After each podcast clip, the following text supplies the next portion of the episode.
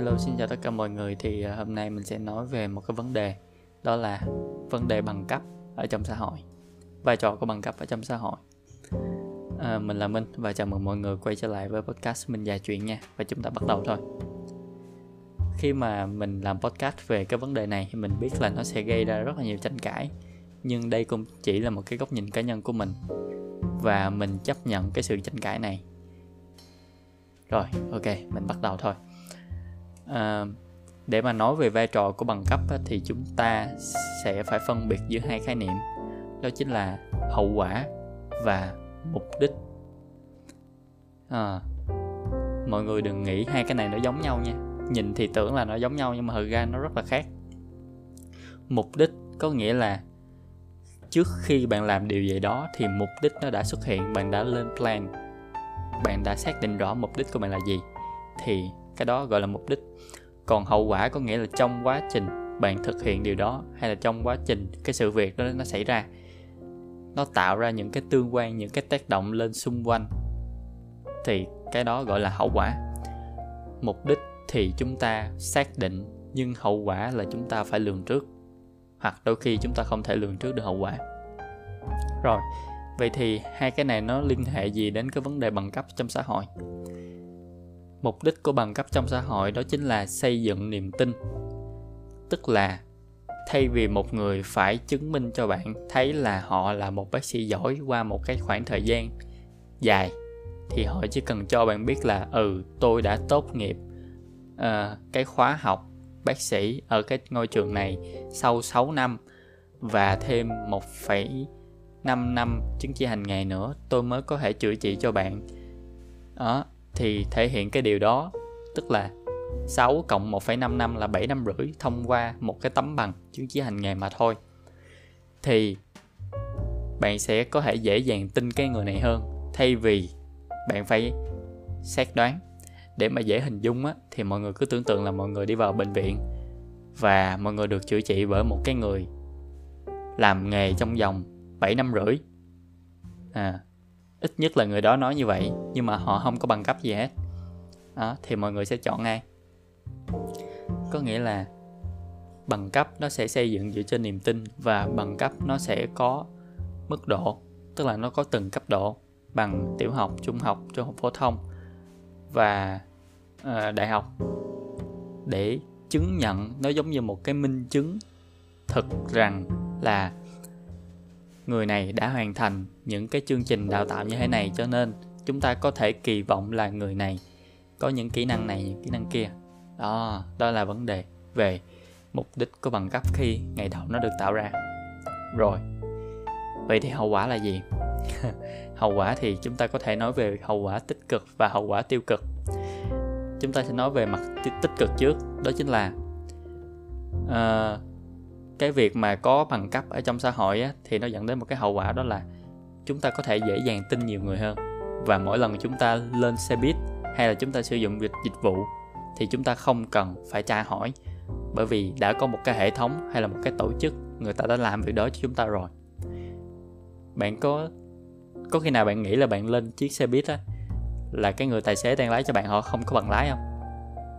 Nếu mà bạn nghĩ là không thì làm sao bạn chắc chắn được cái điều đó đúng không? Nếu mà không có bằng cấp trên đời này thì đó là về mặt hậu quả tích cực. Ừ, thì nói chung hậu quả tích cực của bằng cấp đó chính là chúng ta có thể dễ sống hơn và chúng ta sống một cách thoải mái hơn. Vậy thôi và những người nào không đủ năng lực á thì họ sẽ không thể đạt được cái bằng cấp đó và bạn có thể an tâm với cái vấn đề này.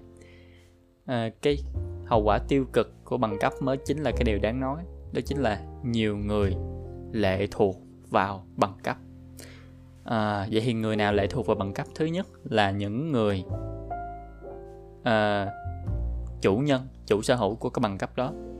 À, đó chính là họ à, qua cái quá trình đào tạo họ được cái bằng cấp đó thì họ ảo tưởng rằng bất kỳ ai cũng phải tin tưởng họ. Đó là cái sự ảo tưởng và họ chắc chắn sẽ làm tốt công việc của mình.